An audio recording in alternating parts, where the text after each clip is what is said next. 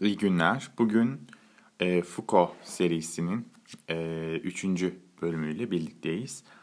Bugün bilgi, iktidar ve özne ilişkisi, e, gözetleme, surveillance ve hapishane ve disiplin e, konuları, e, konseptler üzerinden e, Foucault'cu kritiği e, nasıl yapacağımızı tartışacağız. İlk önce bilgi, iktidar ve özne ilişkisi günümüzde de aslında e, birçok e, olayı, e, siyasi olayı anlamında bize yardımcı olacak e, kavram sallaştırma olarak görüyorum bunu. Dilin sınırlı olduğunu farkına varılmasıyla iktidarla ilgilenmeye başlayan Foucault, önceki çalışmalarında özneyi dil ve söylemle ilişkilendirerek çözümlemektedir. Bu tarz bireysel özne boş bir kendilik söyleminin e, kesişim noktasında bulunmaktadır. Foucault, dilsel belirlenim anlayışından bireylerin iktidar ilişkileriyle belirlendiği ve iktidarın toplumsal gerçekliğin değişmez ilkesi olduğunu söyleyen görüşe kaydı. Foucault da aynı Nietzsche gibi hiçbir siyasal kuram içinde kalmadan iktidar üzerine düşünmüştür. Foucault, iktidarın özü ve kaynağı olmadığını belirli bir merkeze dayanak e, alarak onun çözülemeyeceğini söyler. Bu çok önemli bir e, bakış açısı ve burada Marksizmin de bir kritiğini yapar. Ona göre Marksist bakış açısında yer alan yöneten yönetilen sınıf mücadelesini de sorgulayarak iktidar tekniklerinin e, sanıldığının aksine Bourjuva tarafından ortaya çıkartılmadığını, bunların belirli bir sınıf tarafından da yaratılmadığını öne sürer. Althusser'in ve Frankfurt okulu düşünürlerinin vurguladıkları gibi Foucault'da iktidarın bir özne yanılsaması e, ve özgürlük kanaatini yaydığını ve bireylerin de iktidarın bu oyunlarının bir aracısı olarak hareket ettiklerini ileri sürer. Bastırma, sınırlama, yasaklama, kavramsallaştırma iktidarın doğasını anlamakta yetersiz kalır ve iktidarın gerçekliğini anlamayı zorlaştırır ve çarpıtır.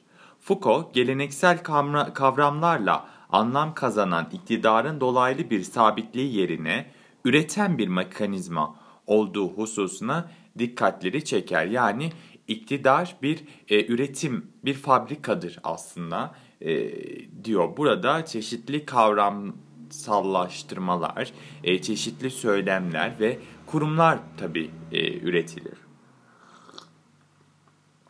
Şöyle ki iktidar gerçekliği bastırmak, yasaklamak yerine bizzat bilgi nesnelerini üreterek toplumsal düzende değerlerini içselleştirmeye ikna eder. Özne bilen, isteyen, özel, kantçı anlamda aşkın bir özne değil, çok yönlü, dağınık ve belirli bir merkezden yönetilemeyecek merkezsizlik e, prensibinin e, olduğu söylemlerin odağında yer alır. Tarihin geçmişi sürekli ve ereksel bir şekilde ele alması Foucault tarafından yatsınır ve bütün doğruluk iddiaları e, da bu anlamda dilin ve söylemin içinde iktidar istencine bağlı olarak soybilimsel bir bakış açısından ele alınır. Foucault, iktidarın özneyi şekillendiren temel öğe olduğu gördüğünde arkeoloji ve soybilim yöntemiyle iktidarı çözümleme üzerine yoğunlaşmıştır. Foucault diyor ki amacım bizim kültürümüzde özneye dönüştürülme kiplerinin bir tarihini oluşturmakta. Özneler arası ilişkilerde iktidarın nasıl ortaya çıktığını inceleyen Foucault, iktidara tabi kılınan birey-iktidar ilişkisini üç ana başlıkta ele alır. İktidarın cisimleştiği bu üç alanda ilki filoloji, ikincisi iktisat, üçüncüsü ise biyolojidir. İkincisi yani iktisat, bölücü pratikler olarak adlandırılan özneyi kendi içinde veya başkaları arasında bölen deli akıllı, hasta sağlıklı gibi yaşam pratikleridir. Üçüncüsü de cinsellik öznesi olarak bireyin kendisiyle ilişkisini tanımlama, tanımladığı gibi aynı zamanda nesneleştirdiği iktidar alanıdır.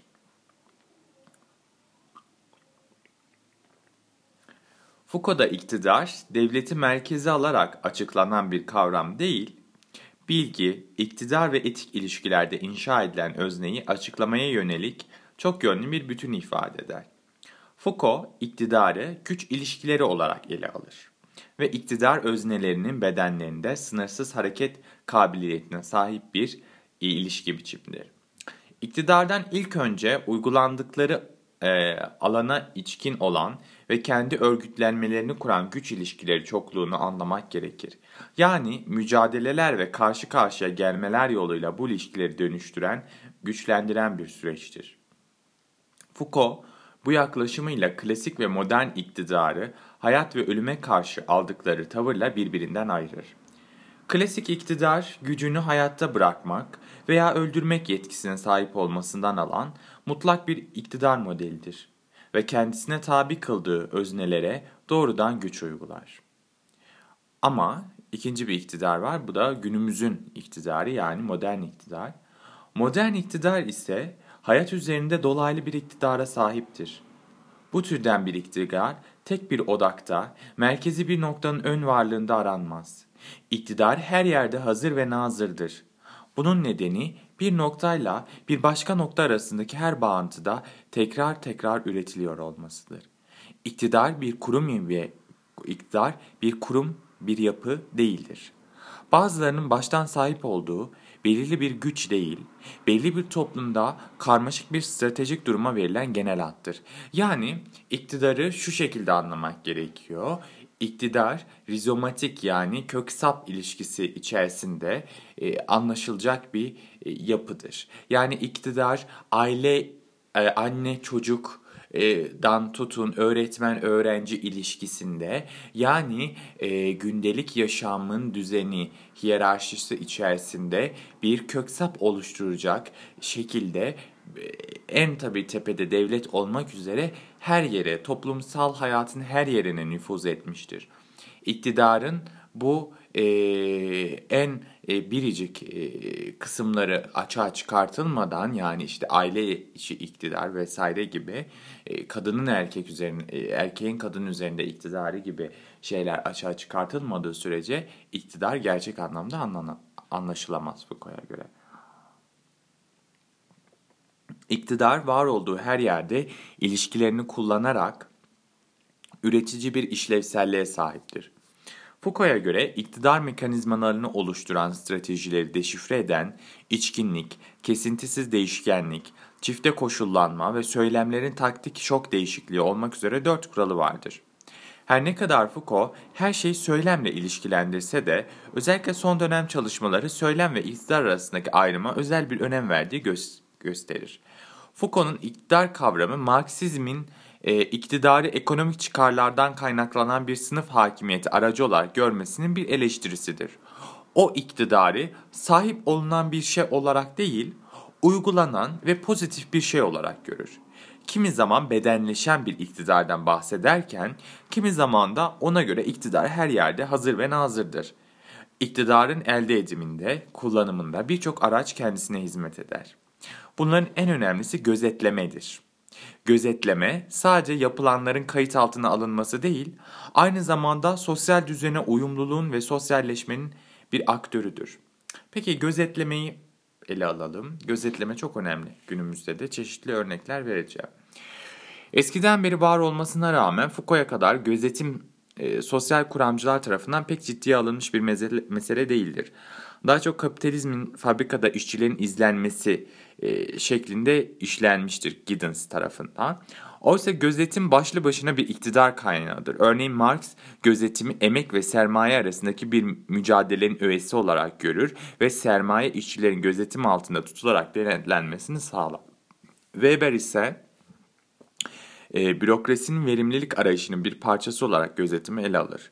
Foucault'da ise gözetim ya da gözetleme farklılık gösteri ve şu temeller üzerine kurulur.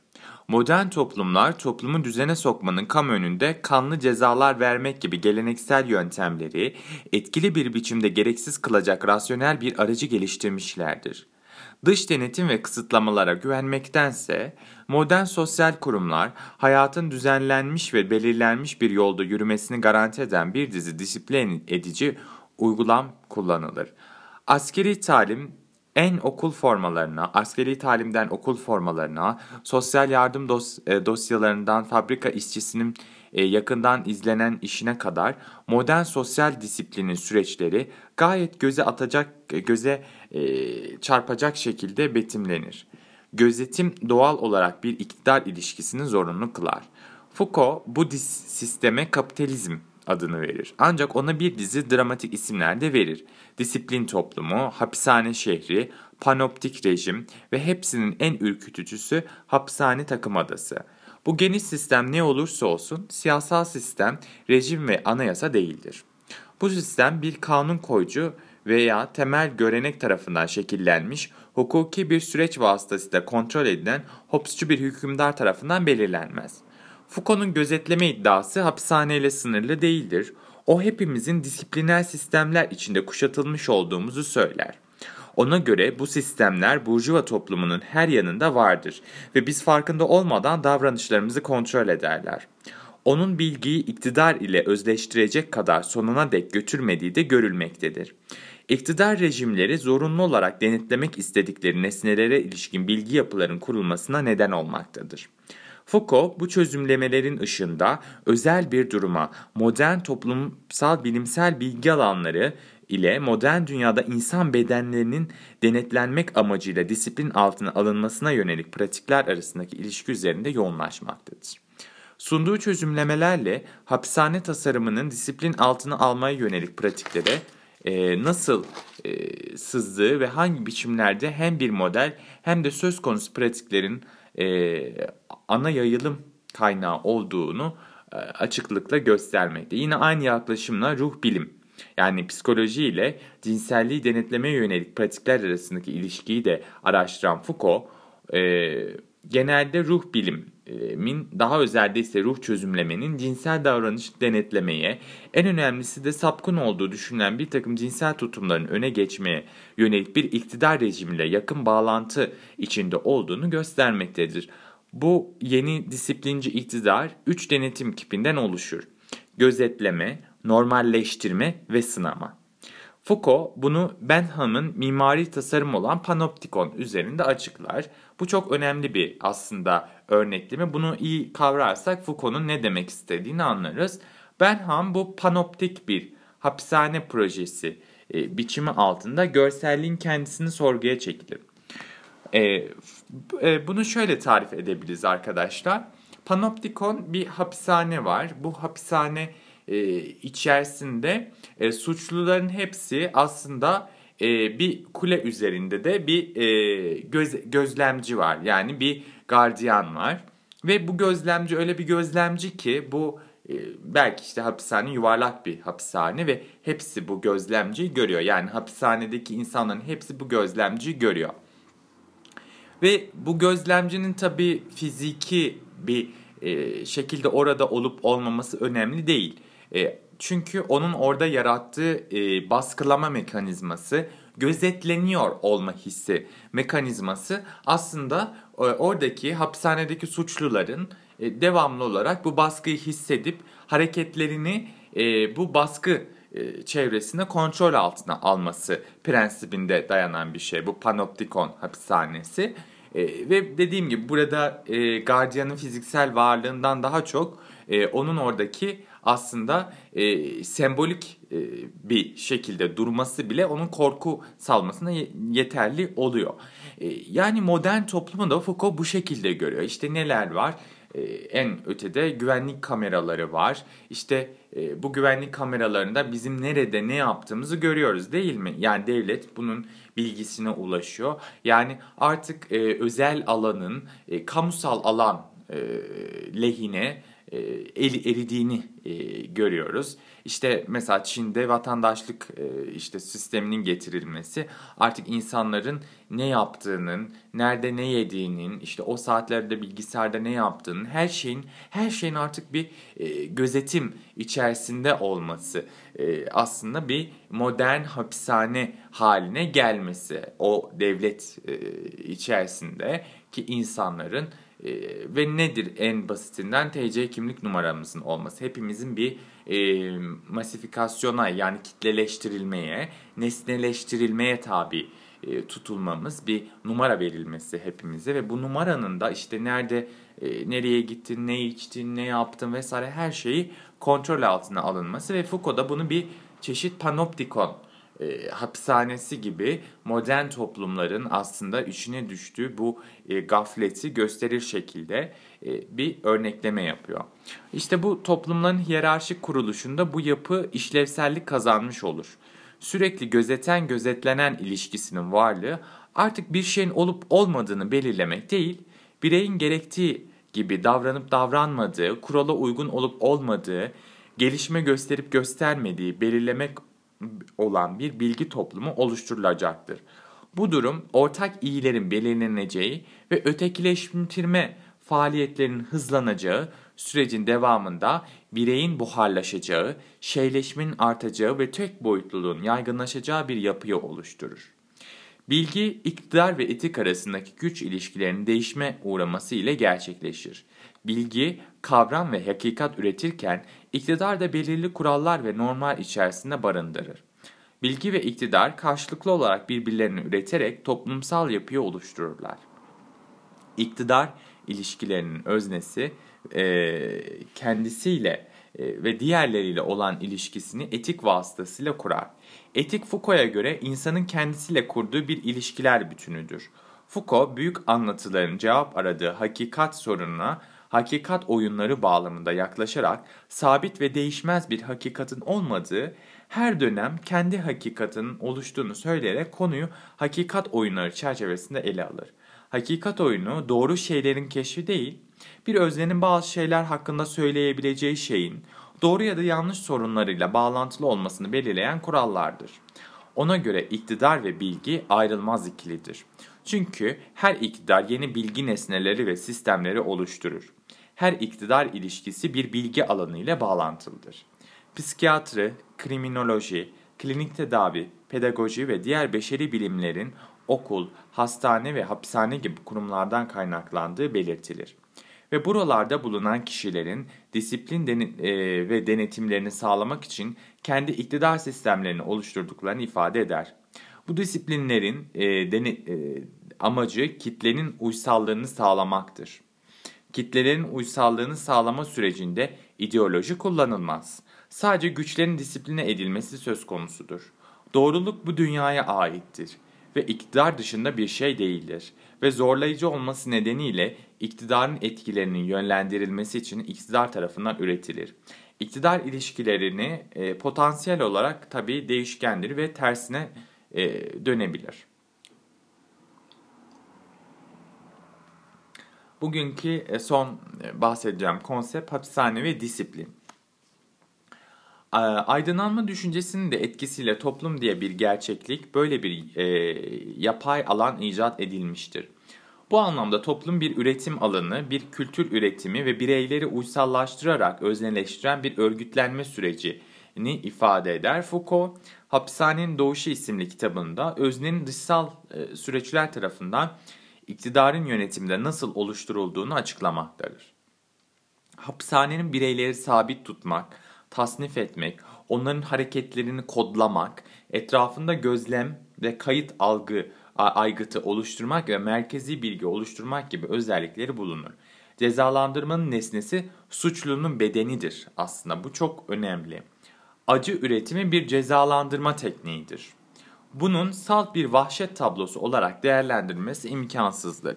Çünkü cezanın infazı sırasında suçluya yapılan işkencenin her bir detayı tanımlanmış ve belli bir sistematik içerisinde gerçekleştirilmiştir. Bu tam anlamıyla bir iktidar ekonomisidir. İktidar ekonomisi kavramı yapılan bir eylemin nasıl bir iktidar teknolojisi ürettiğinin hesabını tutmak demektir. Gelişen ceza e, biliminin de etkisiyle suçun cezasını daha rasyonel ve teknik biçimlerde gerçekleşmesine dair bir kanaat oluştu ve gelişme de hapishanenin doğuşunu olanaklı kıldı. Bu artık şiddetin görsel alandan uzaklaştırılması ve devletin bürokratik faşizmin içerisine gizlenmiş olması anlamına gelmektedir. Şiddet şüphesiz yine geçerliliğini korumaktadır. Ancak şiddet kendisi kendi kendisini görünmez hale getirmiştir. Artık ceza eylemini gerçekleştirenler de biçim değiştirmek zorunda kalmıştır. Eskiden cezayı cellat verirken şimdi cezanın gerçekleştirmesini doktorlar, öğretmenler ve pedagoglardan oluşan bir uzmanlar sistemi etkilenir. Hapishanenin doğuşunda anlamaya ve açıklamaya çalıştığı toplumu tecrit toplumu olarak tanımlayabiliriz. Foucault'a göre hapishane bir kurum olarak bireyleri özneleştirme politikasının radikal bir sonucu olarak ortaya çıkmıştır. İktidar bedene klasik dönemlerde kral egemenliğinin olduğu dönemlerde başvurmaktaydı. Ancak şimdilerde hedeflenen suç işleyen kişinin ruhudur. İktidar artık her yerdedir. Toplumsal alanın bütün kıvrımlarında mev mevzilenmiş halde bulunmaktadır. Artık bu toplum disiplin, disiplinleştirici bir toplumdur. Modern dönem öncesi toplumların gevşek gözetimin yerini çok yakın, kapsamlı, yoğun bir gözetim almıştır. Aslında bu e, iktidar ekonomisi içerisinde e, tabii ki e, bireyin işte bu hapishaneler e, vasıtasıyla e, özellikle bir e, denetim mekanizması e, altına alındığını görüyoruz. Ve bu ne oluyor? Eskiden neydi? İşte krallar vesaire döneminde e, suçlular yakalandığı zaman kelleleri vurulur ya da işkence e, yöntemlerine tabi tutulurdu ve burada aslında iktidarın temel hedefi e, bedendi, kişinin bedeniydi. Ama modern e, disipline edici toplumda e, bu aslında temel hedef e, ruhu, kişilerin ruhu, bilinci e, oluyor. Ne oluyor? Onları bir takım e, kendi eylemlerinden, e, haklı ya da tabii haksız bunu tartışılır, kendi eylemlerinden caydırmak ve aslında ideal olarak kodlanmış karaktere sahip bir e, birey olarak tekrar e, kazanmak için onu, tırnak içinde bu terimi kullanıyorum. Çünkü kazanmanın sorgulanması gereken bir toplum. Yani bireyi kazandıralım işte hapishanedeki birey vesaire. Ee, dediğim gibi bunlar biraz daha e, öğretmenlerin işte doktorların e, kullanıldığı işte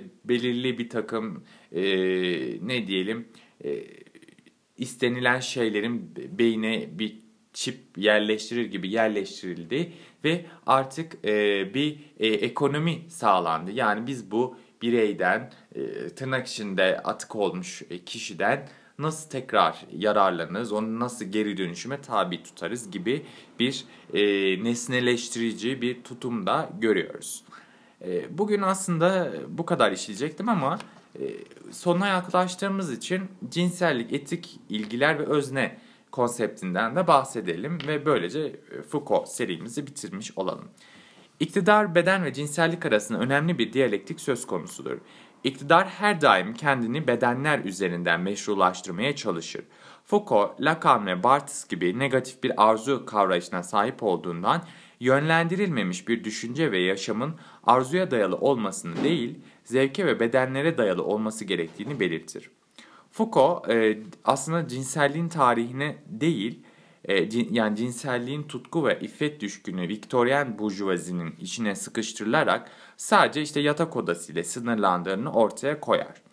Bilginin arkeolojisini yaparken aslında cinsellik ve bedenin üzerine iktidarın somut bir güç olarak varlık gösterme biçimlerini yasaklama, yok sayma ve suskunluk üzerinde kurar. Bu kavramlar tek bir kavram altında yani mahrem kavramı altında toplanabilir. Foucault yapıtlarında bunu açıkça dile getirmese de mahremi yok sayılan arzu e, politikaları üzerinden açıklar. Bu noktadan sonra cinsellik sadece bir neslin devamı için iktidarın kendini meşrulaştırması bağlamında bir üretim ilişkisine indirgenir. Baskı ilk çağlardan itibaren iktidar, cinsiyet ve bilme arasındaki ilişkinin temel kipini oluşturur. Büyük kapanma bu noktadan sonra kendini göstermeye başlar. Cinselliğin yaşanması karşısında insanların izlediği davranış kipleri vardır. Yasaklama gibi, yok sayma gibi, suskun kalma ya da meşrulaştırma veya yüceltme gibi. Bunların her birisine bir örnek verecek olursak aile içi mesela işte ensest cinsel ilişkilerin kanuni bir merci tarafından cezaya tabi tutulması, yasaklamaya e, ya da işte en şeyinden işte e, homoseksüel ilişkilerin kendi ülke top, topraklarında yaşanmadığını iddia etme, yok saymaya, günümüzde işte LGBT e, hareketi olarak da isimlendiren grupların yaşam tarzları ve farklılıklarını gösterme adına yaptıkları eylemlere karşı tepkisiz kalma, suskun kalmaya, homoseksüel ve lezbiyen e, evliliklere resmiyet kazandırma, meşrulaştırmaya, insanların cinsel yaşamda sadakate dayalı tek eşliliği sürdürmesini teşvik etmek, yüceltmeye örnek olarak gösterilebilir. Neden cinsel davranış ile buna bağlı etkinlik ve hazlar ahlaksal bir kaygı konusu olurlar. Cinsel etkinlik nasıl, neden ve hangi biçimde ahlaksal bir alan olarak oluşturuldu? Bu denli ısrarlı etik kaygı neden? Neden bu sorgular, sorgulaştırma diye soruyor Foucault. Foucault'un son çalışmaları olan Cinselliğin Tarihi serilerinde ana sorun ahlaktır. Foucault bir anlamda kurtuluş e, reçeteleri de sunmuştur. Foucault'a göre ahlaki yaklaşımda bulunan herhangi bir kişi, kişi kimlik, kültürel oluşumların e, yönetimi ve cinsiyet düzeni düşüncesinde öncelik verecektir. Bu yönde bir grup ahlakçı yani düzenlemek fiili aşkın bir emrin, Tanrı'nın veya doğanın diktesine itaat olarak ahlakı oluştururken, diğer bir grup varlığa uyumlu bir içsel tasarı olarak ahlaki sorumluluk, özellik, akılcılık ve ödev gibi kavramlar ile açıklamış. Foucault ise her zaman e, ahlaki duyarlılığın siyasallaştırılmasına vurgu yapar. İnsan her şeyden önce kendi çabası ile yeni erdemler keşfedip bunları içselleştirip etkinleştirmelidir. Foucault'un ahlak anlayışı zaman zaman evrensel, evrenseli bireyin boyuta indirgemesi olarak algılanmış ve tek bence yani solip, solipsist e, ya da ontolojik bir kopuş ile suçlanmıştır. Foucault'cu anlamda ahlaki duyarlılık, iyi, kötü, normal, anormal, suçluluk, masumiyet, akılcılık, akıl dışılık, özellik, bağımlılık, güvenlik, güvensizlik gibi e, dikotomilere ya da ikililiklere siyasal e, gibi ikililiklerle ve dikotomilerle siyasallaşmaktadır. İktidar baskı altında almaktan çok biçim verir. Gizli olan şey konuşulmaya başlandığında ortaya çıkar ve disiplin altına alınır. Foucault ahlakı kişilere ve gruplara, aile, eğitim kurumları, kilise gibi çeşitli aygıtlar aracılığı ile önerilen bir değerler ve eylem kuralları bütünü olarak tanımlamaktadır. O bir eylemin ahlaki olarak nitelendirilmesi için bir kural, yasa veya değere uygun bir edilme ya da edimler bütüne indirgenmesi gerektiğini belirtir. Foucault'a göre ahlaki edimler ile ahlaki yasalar arasında bir ayrım vardır. Edimler yani yaşama tarzı yaşama tarzı insanların kendilerine dayatılan ahlak yasaları karşısındaki gerçek davranışlarını gösterir. Hangi edimlerin serbest, hangilerinin ise yasak olduğu belirleyen yasalarla yasaklayıcı yasalar olası çeşitli davranış tarzlarını olumlu ya da olumsuz değerini belirleyen yasalar bunlar normatik yasalar arasında fark gözetmek zorunludur. Ahlak bir kural olarak çok önemlidir. Kişinin kendisiyle kurduğu ilişki biçimi olan e, nefs ilişkisi aynı zamanda bireyin bir ahlak öznesi olarak kendini nasıl kuracağını da belirler. Foucault'un temel amacı iktidarı aşıp ona karşı direnme odakları keşfetmektir ve kurtuluş alternatifini eski Yunan'da keş, e, keşfetti, türetmiştir. Başkalarını yönetme, kendi kendini hakimiyet altına alıp yönetmekle mümkündür. Asıl olan etik bir de değeri nesne olarak algılamak değil, onu içselleştirmektir. Foucault bu yönde kendimizi yani yaşamımızı bir sanat nesnesi olarak görebileceğimizi ve bir etik oluşturabileceğimizi belirtir. İnsan bilgiye veya evrensel kurallara başvurma gereği duymadan kendini oluşturabilmelidir. Aslında burada e, Sartre varoluşçuluğunun insan bilincine yaptığı aşırı vurgu, Tanrı'nın yerine insanın öznesini koyması ve Tanrı'yı tanrısallaştırmasıdır. İnsanı, pardon, insanı tanrısallaştırmasıdır. Foucault e, ölüm duygusunu her zaman göz önünde bulundurmasının etik için önemli olduğunu e, Yunan, Stoik ve Ortaçağ metinlerine dayanarak belirlemiştir. Evet bugün e, Foucault'dan bahsettik e, ve Foucault'u bitirmiş olduk. Diğer bölümde e, benim de çok ilgilendiğim aslında çok beğendiğim e, üzerinde çok önemli durduğum e, Jacques Derrida'dan e, bahsedeceğiz. E, diğer bölümde görüşmek üzere.